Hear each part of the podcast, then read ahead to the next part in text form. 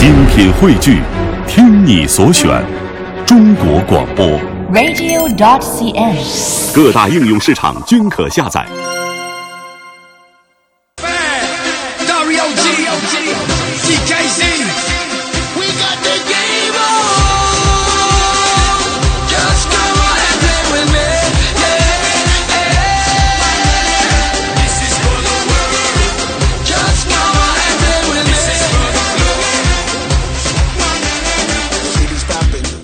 九点零三分，这里是来自于中央人民广播电台华夏之声的《都市车天下》。各位早上好，我是阳光。大家好，我是雅文。哎，这个一大早我们看到这个微信公众平台啊，各种我们的车粉儿啊，给我们发来了很多很多的信息哈。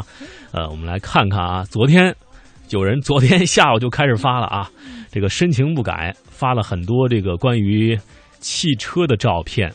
想问这辆车啊是什么车？还在昨天的一个时间说啊，明天会回我的信息吗？啊，肯定是要回你这个信息的啊。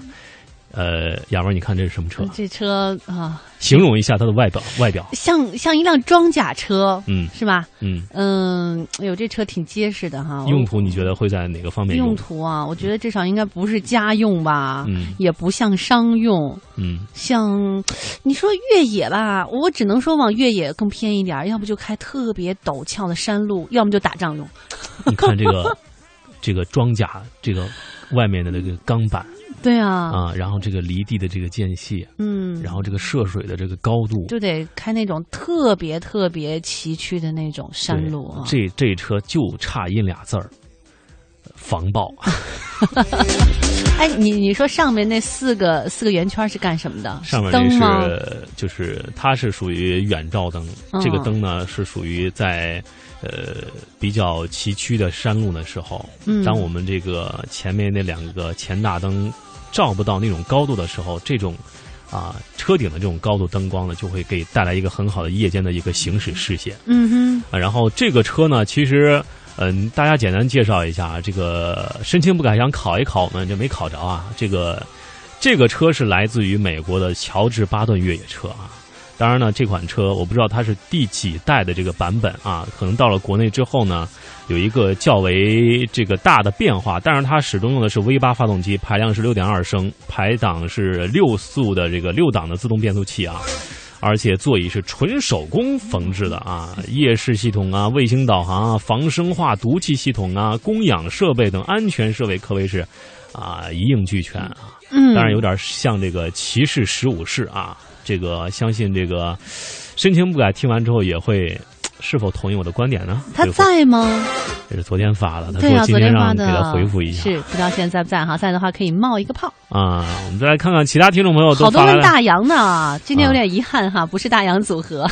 今天是大蚊子啊。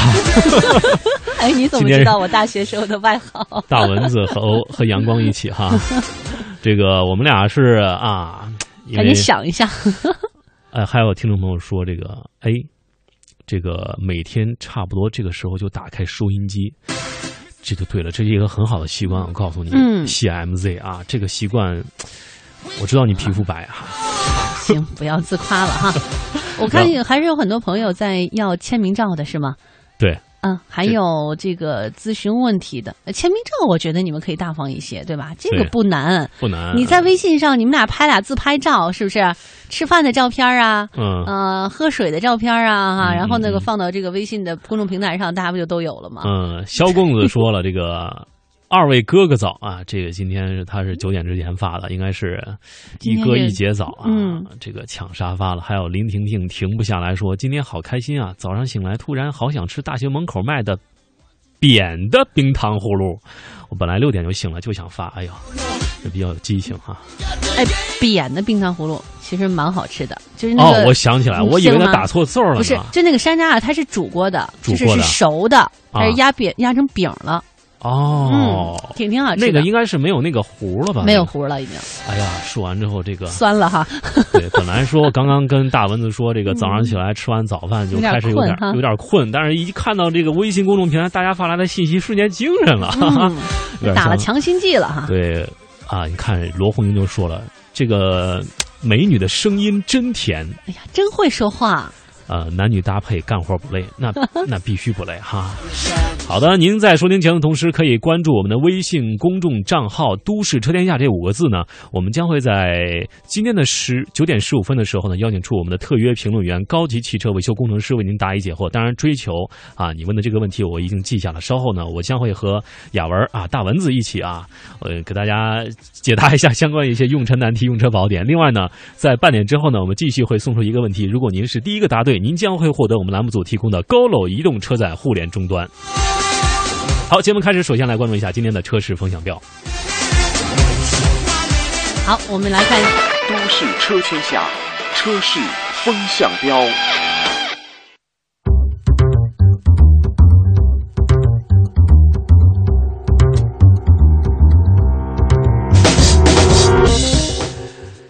好的，车市风向标来关注一下有哪些值得我们去讨论的一个话题啊？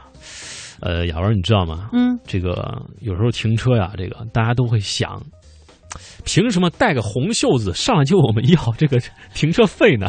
你也想特想当当当那角色是吧？时候想，这下了班儿到这北京的一些啊、高档的这个核心的一些金融机构的地带、集聚的地带，我揣一红袖头儿，然后穿一小制服，不知道哪儿来哪儿买来的制服，嗯穿个小皮鞋，然后你就去收钱，然后就去收钱，然后这个时候就有人乖乖的给你钱了。对他会说啊多少钱？我说这个二十嗯啊，你要发票吗？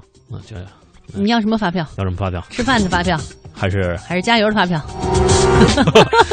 当然，今天我们说的就是一个非常让大家可能有些人会头疼，有些人会觉得习以为常的事情，就是停车收费的依据。对，那有一群私家车主啊，就通过申请信息公开的方式，就对这种划线收费提出了质疑。日前呢，来自山东、河南等地的三十一名私家车车主就委托律师向全国三十一个直辖市、省会城市寄出了政府信息公开申请表，询问这些城市公共停车位的收费依据、收费标准、钱款去向等八个问题。那么多位申请人在接受中央台采访时呢，都提到了自己路边停车的遭遇。嗯，当然，也许收听我们节目的您，也许也会有这样的、呃、这种感受吧啊，不妨把你的观点发送给我们啊，大家一起分享一下自己的看法。这个公开划线停车收费啊，到底依据何在？大家对于这种收费的模式有什么样的看法？我们先来听一听记者的采访。家住南京的律师封顶，两年前就为在住处附近停车被收费问题较过真儿。我住在开发区这个位置，我就问了，到底谁让你们在这收费？问了一圈呢，好像是还拿了一个一个公司和城管联合署名的收费的东西。问了半天，他们说是经过招标的，又讲了一大堆东西。湖南律师石福龙对长沙划线停车的问题做过调查。在长沙的话，它有些地方也采取了一种折中的方法，比如说上午的九点到下午的五点吧是收费的，然后除了这个时间以外都可以停车。有些道路上它也划了线，但是完全没人收费。另外，它收费的地方它又请了一些管理员，开的发票都不一样。包括我遇到的这些，比如说城建投资公司啊，有些地方又是一个什么地方税收的发票，而且是他聘请的人员收费的人员，他究竟是国家财政支出呢，还是单独一个聘用关系，还是哪个公司呢？当然，这个也会有不同的这个机构去做这个事情啊。我们先来了解一下这个三十一份这个律师啊所公开的这个申请的这个申请书啊，公开的几个问题。其中第一条就是要求所有的公开所有地上公共停车的位置收费标准，制定相关的这个标准的依据。第二个问题就是停车位收费的单位名称，单位的性质是什么？第三呢就是。土地资源划为收费停车位的依据又是什么？啊，等等问题有不少。当然呢，这些话都是为了打破一个啊矛盾，那就是信息的不对称。申请人首先搬出了立法法，其中规定，财政基本制度只能由国家立法机关制定法律来予以规定，行政机关不能自我授权设定财政收入项目。而当前任何法律中都没有对城市道路临时停车泊位进行收费并作为财政收入的规定。申请人石福龙。第一个是是一个公共资源的问题，突然划了一个停车位，收了相应的费用，这个依据在哪里？这个，所以我们这个最关心的是这个问题。政府信息公开条例规定，政府部门在收到政府信息公开申请之后，必须在十五个工作日内回复。看能不能就是促使这个问题向呃政府部门提起以后，让他们意识到这个问题是不是能规范一下。就算你有法律依据，你也要规范一下这个收费的标准啊、人员啊，让车主出了钱至少心里面也有一本账。嗯，现在呢，各大城市机动车保有量呢是在逐年的增加，停车难、没地儿停，都是大家出门挺头疼的一件事儿。嗯，一部分道路划出停车位呢也不无道理，但是到底该由谁来划，谁来制定这个收费标准呢？那么为此呢，我们记者也特别采访了中央财经大学的教授尹飞，我们来看看他有什么样的建议。首先，我们得明确这种国家所有权到底应该由哪个部门来具体行使。涉及到这个收费、收费标准，这应该是发改委由他来审批。所以这个权限，我觉得它应该构成一个比较科学的、合理的一个权力架构。所以我们现在讲这个，你依法行政，法定职责必须为，道无授权不可为。但是前提你我们就要实现立法的科学化，要把这个行政职权之间的衔接啊什么这些东西要讲清楚。公共道路旁边的这种停车场呢，它性质上应该是属于这个国有土地它的使用的问题，因此呢，国家基于国有土地的所有权收取这种费用，从道理上讲应该是可以的。在具体程序上恐怕应该有一些更加慎重的考量。相应的收益呢，呃，我个人理解应该是呃上缴财政，然后呢，这个用于这种公共开支，那相应的这个用途和去向应该向这个人民群众予以公开。嗯，的确，这个收费啊，停车收费花的这个钱，收的这个钱都去哪儿了？的确是要给我们所有的民众一个交代，要不然这钱啊不知道去哪儿了之后，也会产生很多很多一些问题了。嗯。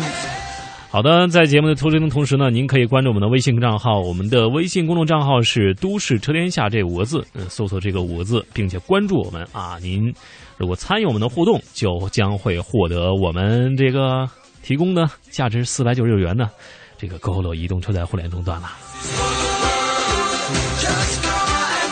当然呢，我们啊、最近呢反垄断调查也是开展的非常的深入啊。虽然说是近半年来部分车的厂商是降低了汽车零配件的价格，但仍然有少数的车型存在只针对发动机啊、变速箱等高价值、低更换频度的配件降价，而对于高更换频度的配件不降甚至涨价的现象也是时有发生。大家对此有什么样的观观点和看法？您可以赶快把您的。啊，问题啊，您的观点发送给我们啊，我们将会关注您的每一条 留言。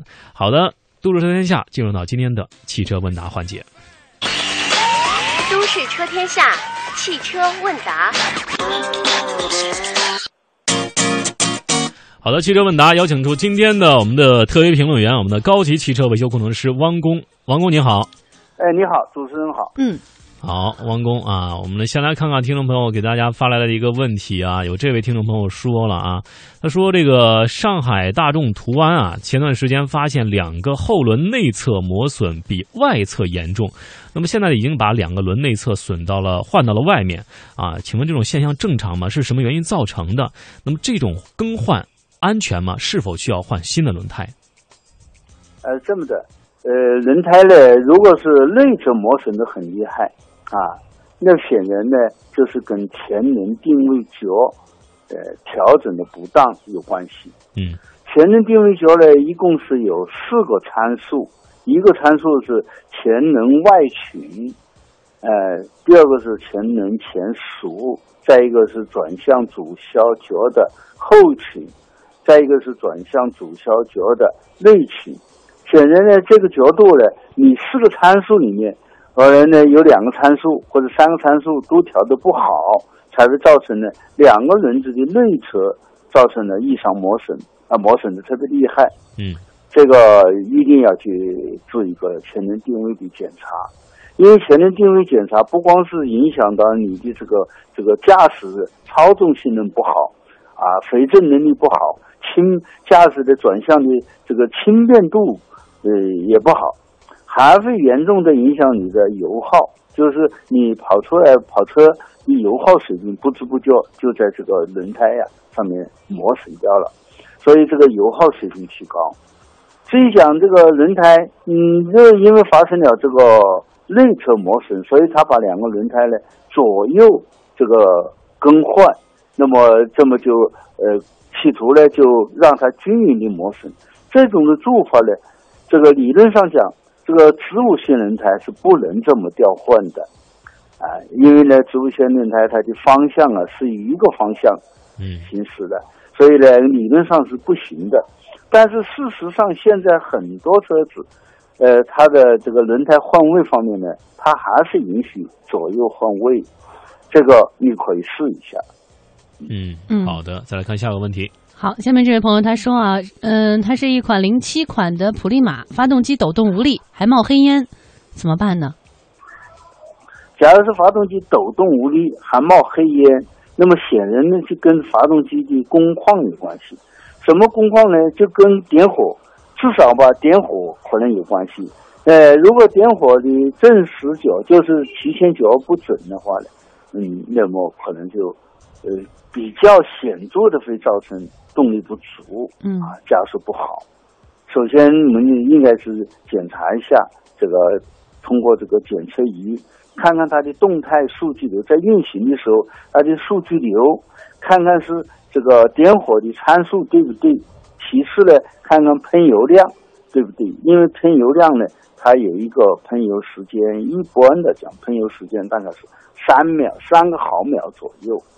嗯如果这些参数不对的话，那么显然就要就要进行调整了，哎，有的要更换某些传某些传感器了。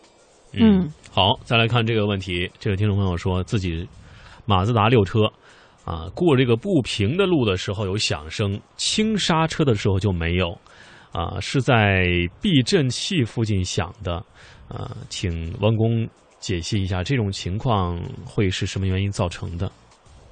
呃，关于这个通过凹凸不平的路面的时候，这个底盘部分呢有明显的响声，而且呢是在避震器的附近。这位车主还是比较细心，因为他已经发现了在避震器附近。嗯那么跟这个悬架是有关系的。悬架如果工作不良，如果悬架系统以及啊这个混拉杆、呃球节这些部分有松旷，也很难很难找得到这种松旷，因为它有的是橡胶、橡皮啊，一个橡皮胶，对橡皮胶如果磨损大了，它的间隙就大；有的甚至开裂了、老化了，它也会造成这种声音。这个呢，要请这个呃专业师傅细心的检查一下，在凹凸不平的时候，呃，让他试试车，可能查得出这个毛病来。嗯，嗯查一查这个支臂球头，看是不是松旷了哈。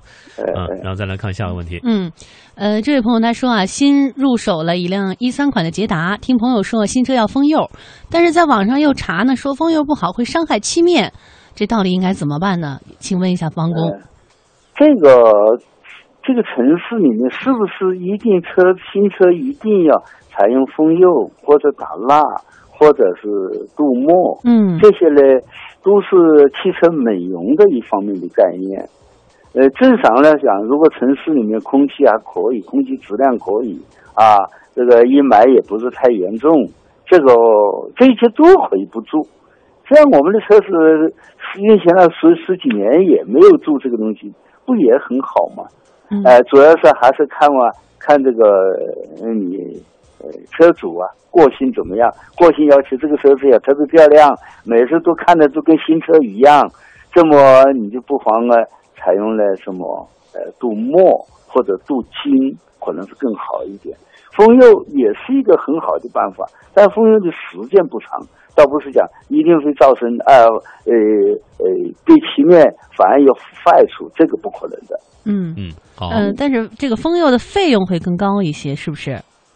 封釉的费用比较低，嗯呃，镀金镀膜的费用要高一嗯些，，它比打蜡要贵。但是保保呃呃比比打蜡肯定要贵一点，但是呢，这个封釉的保用的时时间要短一点，嗯大概也就是三个月到半年。嗯哼，如果封的那个镀镀金呢，那可能就保持到接近一年了。哦，嗯，好，那就看我们的听众哈能有一个什么样的选择。好，再来看这个问题。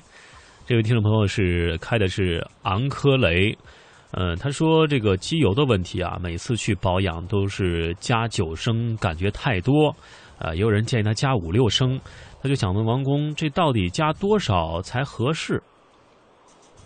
呃，加机油加多少？嗯呃，那个昂科雷这这款车，它的如果是排量比较大，那么发动机的体积也就大，那么它的这个机油量消耗量也会多一点，更换的数量也会多一点。这个嗯，不是讲跟任何车子都是一样的水平，这个不一定的。但是在机油呢，最好要求呢，你还是很重要的，就是过年嘛，你呃三个月吧，你你最好要加一次吧。嗯嗯，好，好，这个朋友依然也是问到这个机油的问题哈，这个到底应该怎样换机油？是每做保养一次就要换一个机油吗？这个品牌是不是也需要更换呢？呃，品牌不需要更换，你原来用什么机油，它厂家规定用什么机油你就用什么机油，嗯啊，呃，不需要再重新更换什么什么机油了。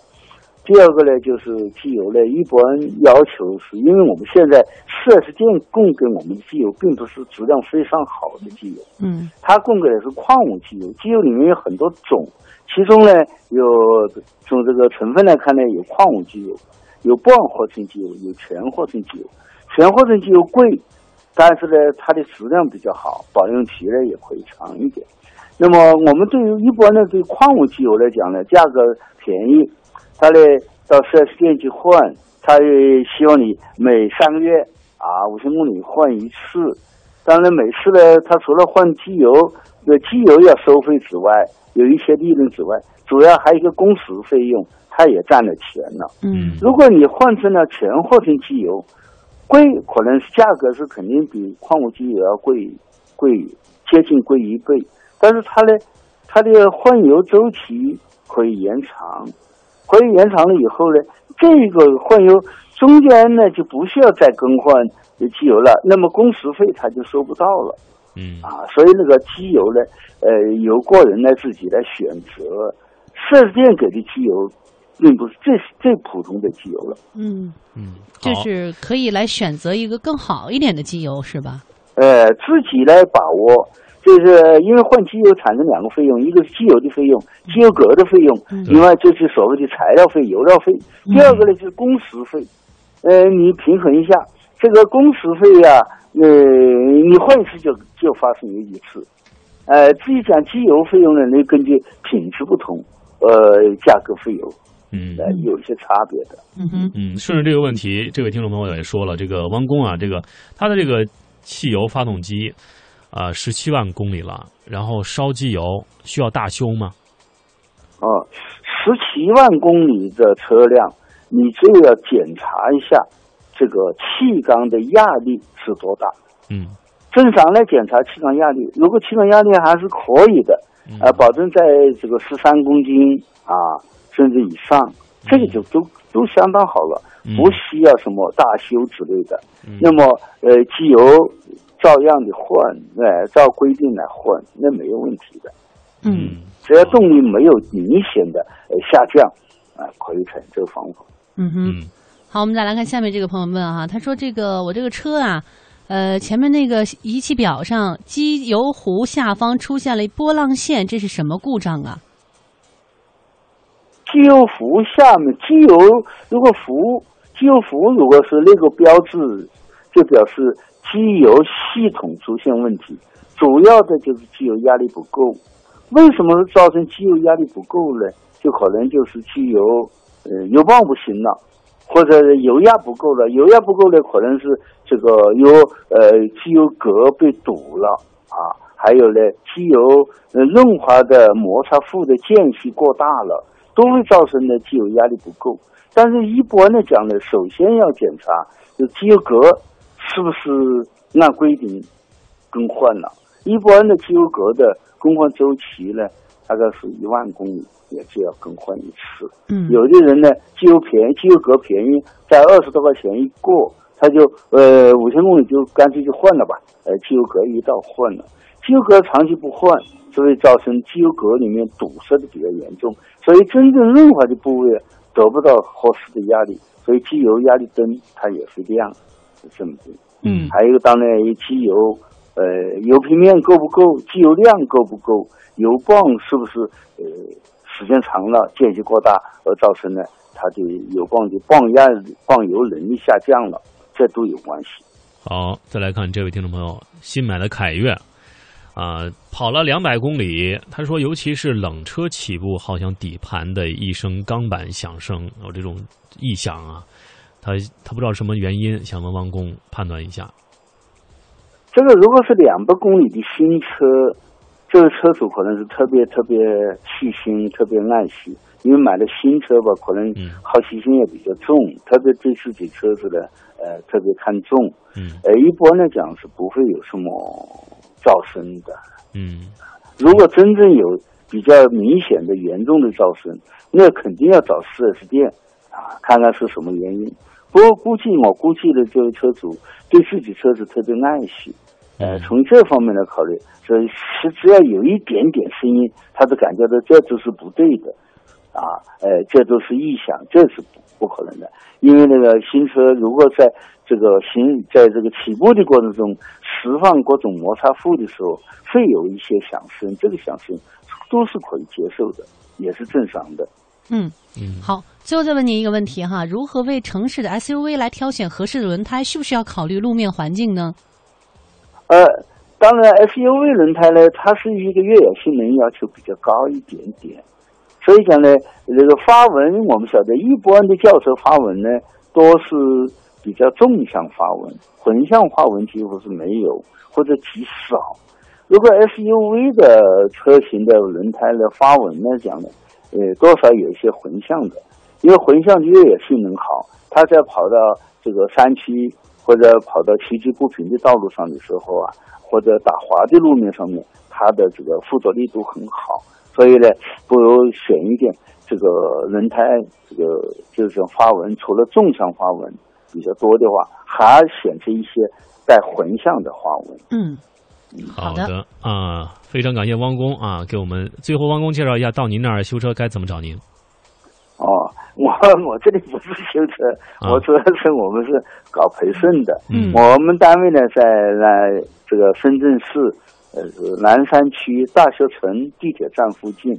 我们联系电话有两个，一个是二六四五二七零三，好一个是二六匣中谁也听不到声音，剑在囊内，没有人看到锋芒。第二届全球华语网络主播大赛为华语好声音开启实现梦想的舞台。欲知详情，就赶快登录央广视讯官网吧。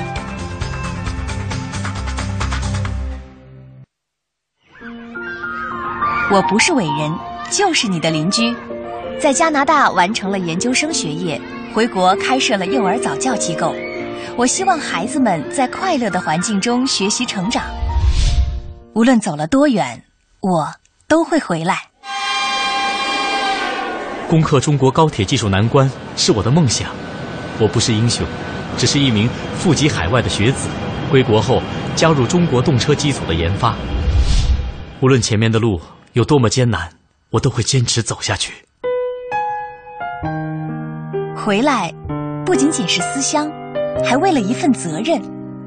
人人都有梦想，但能够实现梦想就很伟大。从一九七八年到二零一三年底，中国留学归国人员总数达到一百四十四点四八万人。他们用所学知识报效祖国，很多人成了业界精英，推动了国家的建设和发展。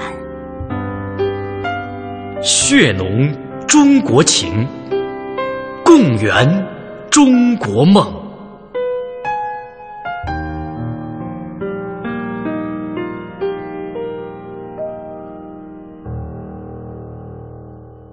讲文明树新风公益广告。中央人民广播电台华夏之声第二届校园我最红即将开赛了。如果你拥有梦想，如果你唱歌跳舞、演绎指数爆表，那么不要犹豫，就是你了！校园我最红新闻发布会将于十一月十二日下午两点，在深圳市福田区福中三路市政府多功能厅举行，让我们不见不散。引领时代最迅捷的速度神话，时刻掌控最新的汽车动态，永不塞车的路上心情，锁定都市的汽车电波，都市车天下，与您同行。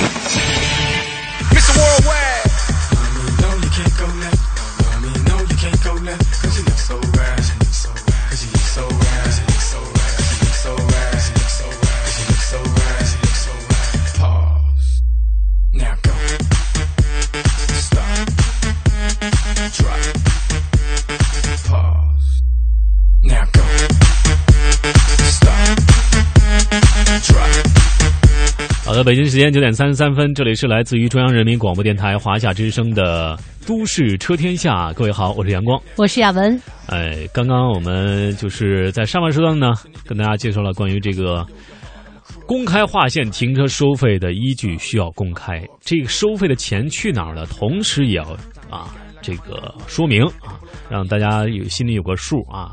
呃，接下来我们刚刚也说了这汽车配件降价的一个问题啊。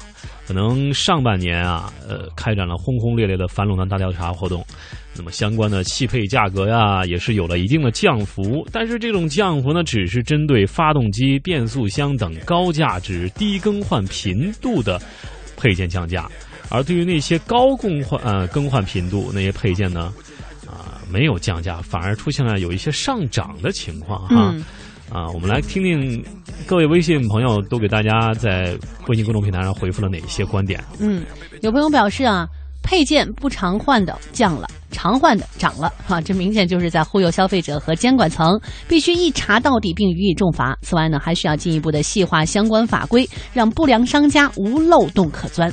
呃，这位听众朋友还说，这个不少的汽车厂商在配件价格调整中玩起了数字游戏，这个零整比，哎，还动了不少。零整比看似降了哈，啊，殊不知道这修车成本却是涨了，这也说明了这种明升暗降的明降暗升的方式啊，明摆的是在忽悠消费者和监管层。嗯他举了个例子啊，他说这个啊，发动机、变速箱降了四点四万元，保险杠涨了一百七十四元，算下来，日常维修成本其实没有降，反而升高了。嗯，还有一位听众朋友说说啊，零整比调啊调，其实换汤不换药，调的都是车身、发动机这些难得要换的，有诚意的话给后保、灯具、呃叶子板、机盖、玻璃降个价试试。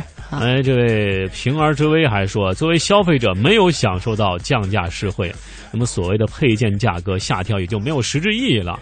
这根本就是汽车厂商在打马虎眼儿，钻了我国汽车行业的管理漏洞。嗯，还有朋友说到了，当前汽车常用零部件价格畸高的背后，往往隐藏着利用渠道垄断优势，针对消费者设置的暴利陷阱。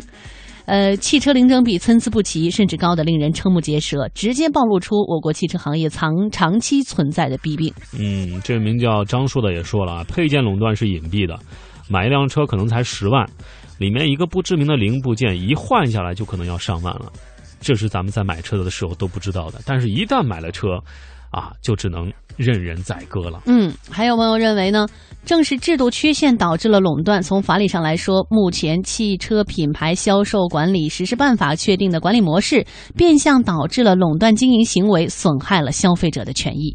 呃，其实这些东西啊，我觉得有些监管的一些地方，确实是还有一点点细节的地方没有完善到位啊，才会给了这些厂商们啊，可以投机钻营了一个小小的空间了啊。但是相信随着时间的推移，这种不平等、不公平、不公正的现象也会得以解决。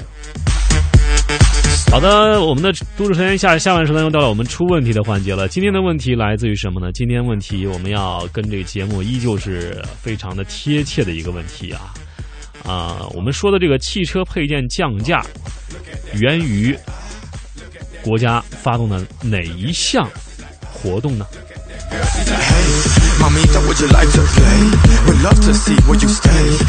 当然，如果您知道答案呢，尽快发来您的互动的答案。然后我们如果看到您是第一个啊答对问题的，您将会获得我们栏目组提供的 GoLo 移动车载互联终端。好的，一曲歌曲之后，让我们来看看今天获奖的听众朋友到底是谁。再重复一下问题啊，今天呢是我们知道，最近近半年来，部分汽车厂商降低了零配件价格，零整比是有了一定的这个比率的下降。那么这样一个现象，源于国家开展的什么样一个活动？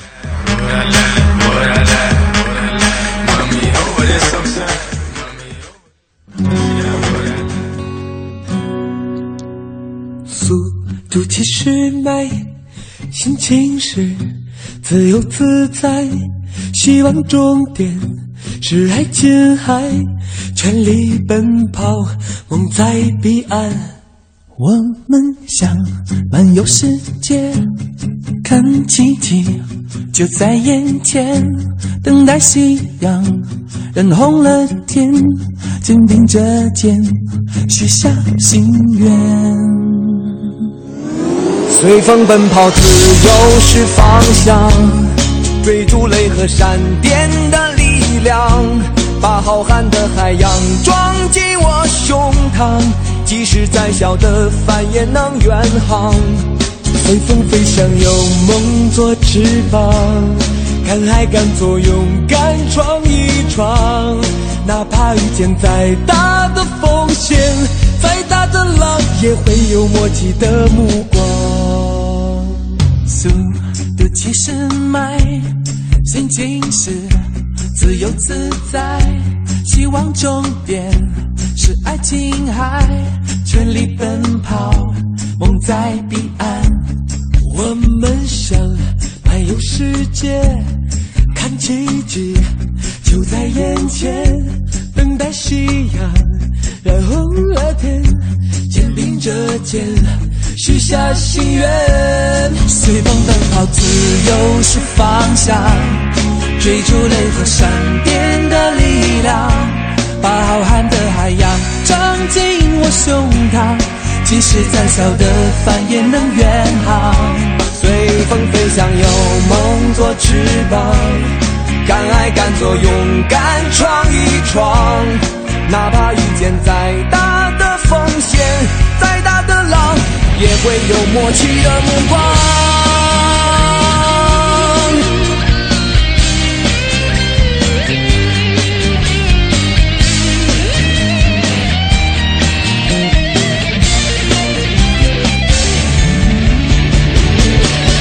随风奔跑，自由是方向，追逐雷和闪电的力量，把浩瀚的海洋装进我胸膛。即使再小的帆也能远航，随风飞翔，有梦做翅膀，敢爱敢做，勇敢闯一闯，哪怕遇见再大的风险，再大的浪，也会有默契的目光。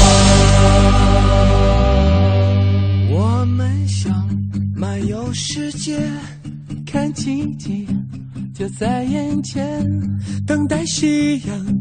染红了天，肩并着肩，许下心愿。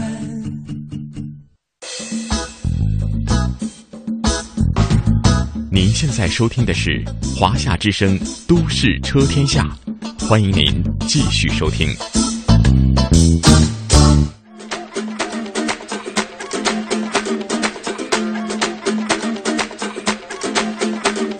Mr. Worldwide to infinity. You know the roof on fire. We go boogie, oogie, oogie, jiggle, wiggle, and dance like the roof on fire. We go drink drinks and take shots until we fall out like the roof on fire. Now, baby, get my booty naked, take off all your clothes and light the roof on fire.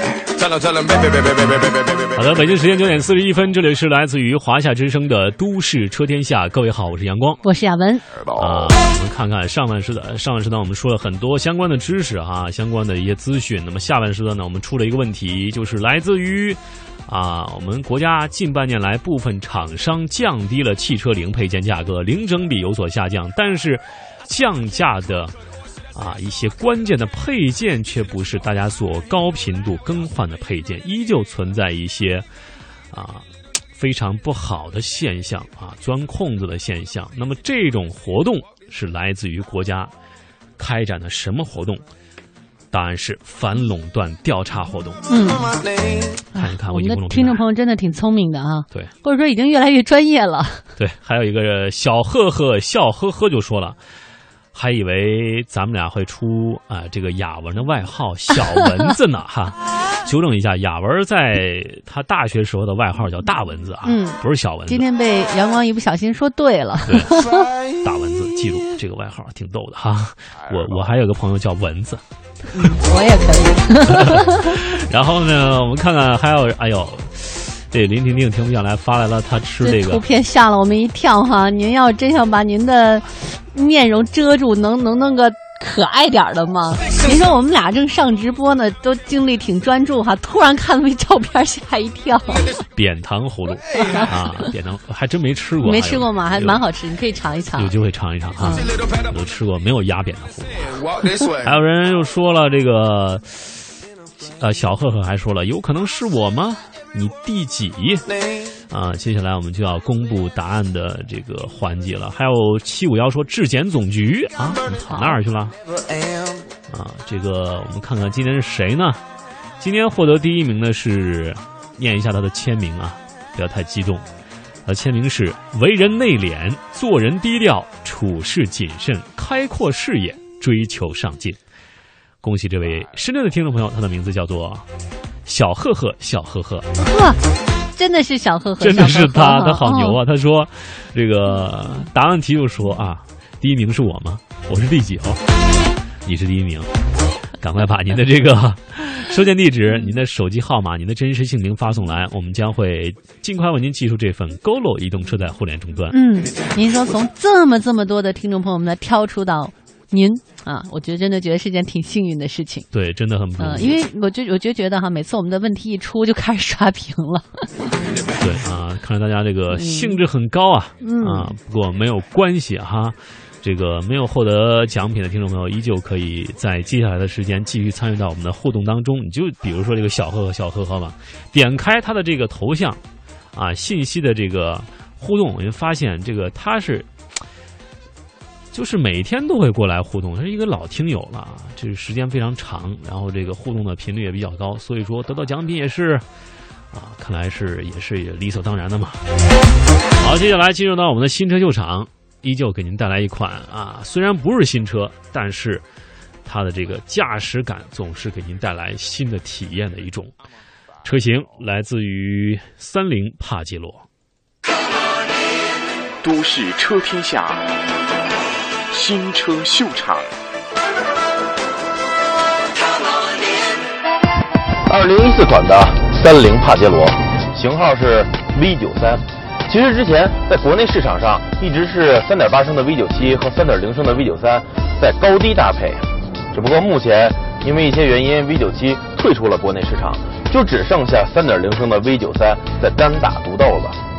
缺少了排量上更高的选择，那么很自然的，这辆三点零升的 V 九三，它的动力就成了人们不太满意的地方了。确实，三点零升 V 六发动机才一百三十千瓦，二百五十九牛米，自重就达到了二点二吨。从哪个方面看，动力都有点说不过去。其实从零加速到六十七十公里这一个区间，它的加速还是挺顺畅的，并不慢。虽然起步的时候你能感觉到车子的沉重啊，自重二点二吨，但是只要你稍微多踩一些，它很快就能达到六七十公里。当然，从六七十到一百、一百一这个区间就没有之前那么顺畅了，你需要多一些耐心。但是也是不一会儿的功夫，它的车速就能达到一百、一百一。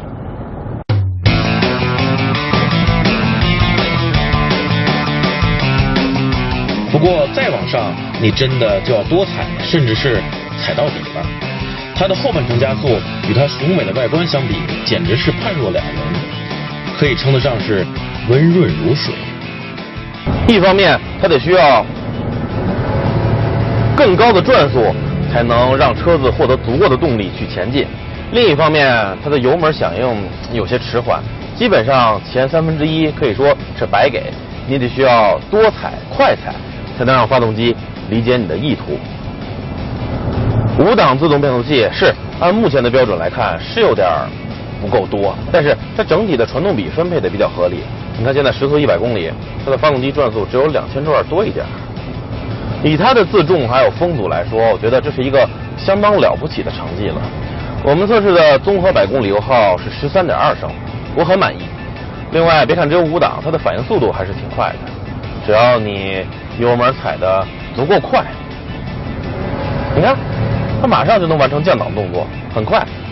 当然，我说的这个降档速度足够快，也是根据它偏向于越野的 SUV 这么一个定位来说的啊。在这个级别当中，它的反应还是挺快的。它的液压助力方向盘握在手里非常的沉稳，让你感觉很踏实。高速变线的时候，哦，颇有一些三菱自家运动型车的味道。而它的底盘还有悬挂也并没有因为是偏向于越野的 SUV 就一味的特别软、特别的晃，而是保证了很好的车厢的稳定性。另外，即便你以比较高的速度过弯的时候，它的侧倾也要比同级别的某个使用后整体条的车型要小很多。而且，正是由于使用了独立悬架，在颠簸的时候没有了后整体条那种先天的几何缺陷，对车厢的影响、冲击还有牵制作用都要小上不少，完全在你能够接受的范围内。真的，你可以试一试。同样是过减速坎，坐在后整体条车型的后排和坐在这辆帕杰罗的后排，感受是完全不一样的。什么？至于空间，我想就不用我介绍了吧。到了它这个尺寸级别，基本上哪哪都很宽敞。当然也有不太方便的地方，就是底盘离地比较高嘛，二百三十五毫米，呃，所以上下车的时候稍微有点麻烦。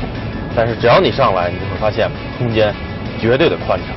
另外，由于它使用了侧开式的后备箱门，呃，不仅打开稍微费些力，而且一旦后方有障碍物的话，或者是停车空间比较狭小的话，使用起来确实不太方便。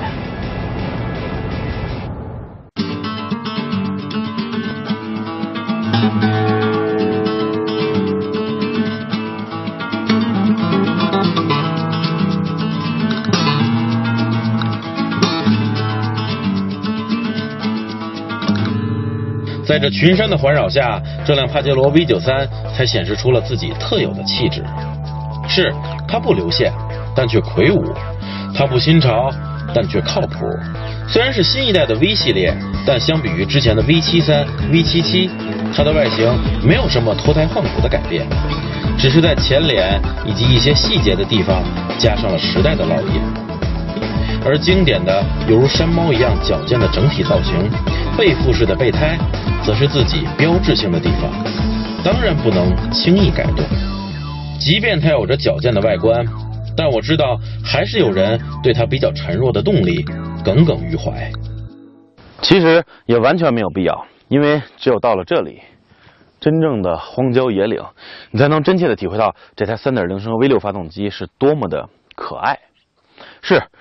它的功率只有一百三十千瓦，扭矩二百五十九牛米，无论是相对于它的排量来说，还是相对于它二点二吨的自重来说，都是小的可怜。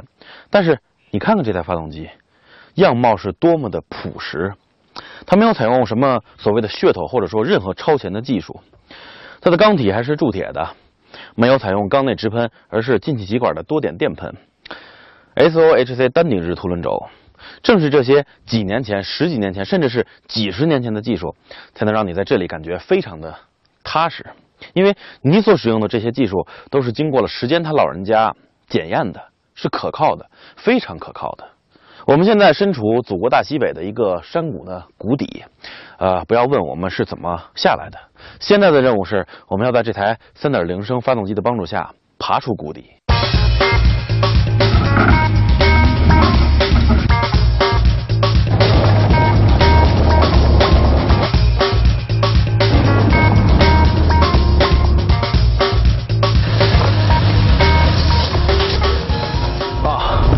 爬坡嘛，越野照例还是先将它的这个 ESP 电子稳定程序关掉。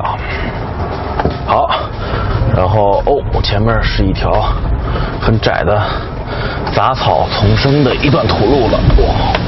为了让这个爬坡整个过程更顺利一些，我们还是切换到 4H 吧。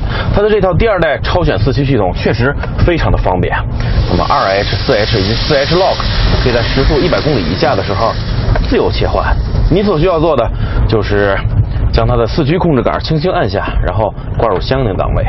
啊，现在前面两个轮在闪烁，已经挂上了。哈，哦，确实很方便。当然，如果你想要挂上低速四驱 4L Lock，那么你则需要停车，然后将变速箱挂到空档，才能去操作它。不知道在这个爬坡的过程中会不会遇到？当然，我并不希望会遇到。哦，对了，它的这套超选四驱系统也是经过很多的国际拉力赛事所考验过的，也是非常可靠的。好了，驶出了这个杂草丛生的小窄路，我们来到了一段碎石的路，哦，都是爬坡。那么二 H 就是后轮驱动了，四 H 情况下，正常情况下它的前后轮扭矩分配比是三十三比六十七，那么必要的时候可以在三十三比六十七到五十比五十之间自动的分配。那么四 H Lock 就是在四 H 的基础上锁定这个中央差速器了。尽管这台3.0升发动机在低速情况下扭矩输出还算可以，但是拖动着2.2吨的车身在爬坡，啊，确实也很吃力，这一点我是承认的。不过在这个地方能让你爬出去，要比爬得快，我觉得重要的多，而且它绝对不会发生在巨大的颠簸之后，仪表盘上某个故障灯亮起的情况。哦。而且只要你敢踩，哇！我觉得三千转以后，它的发力还是可以的。这个时候你所获得的不好的东西，也仅仅是大了一些的噪音以及油耗。当然了，本身在这种路面行驶就是轰隆隆隆的，所以噪音稍微大一些，对您也没有什么实质性的影响。哦，前面是个胳膊肘弯。手刹试一下啊！哦，手刹不是太好用啊。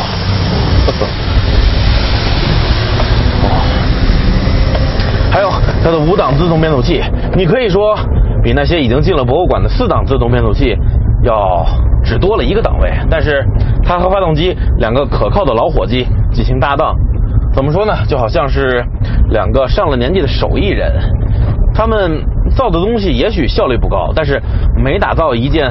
工艺品都是那么的精湛过硬。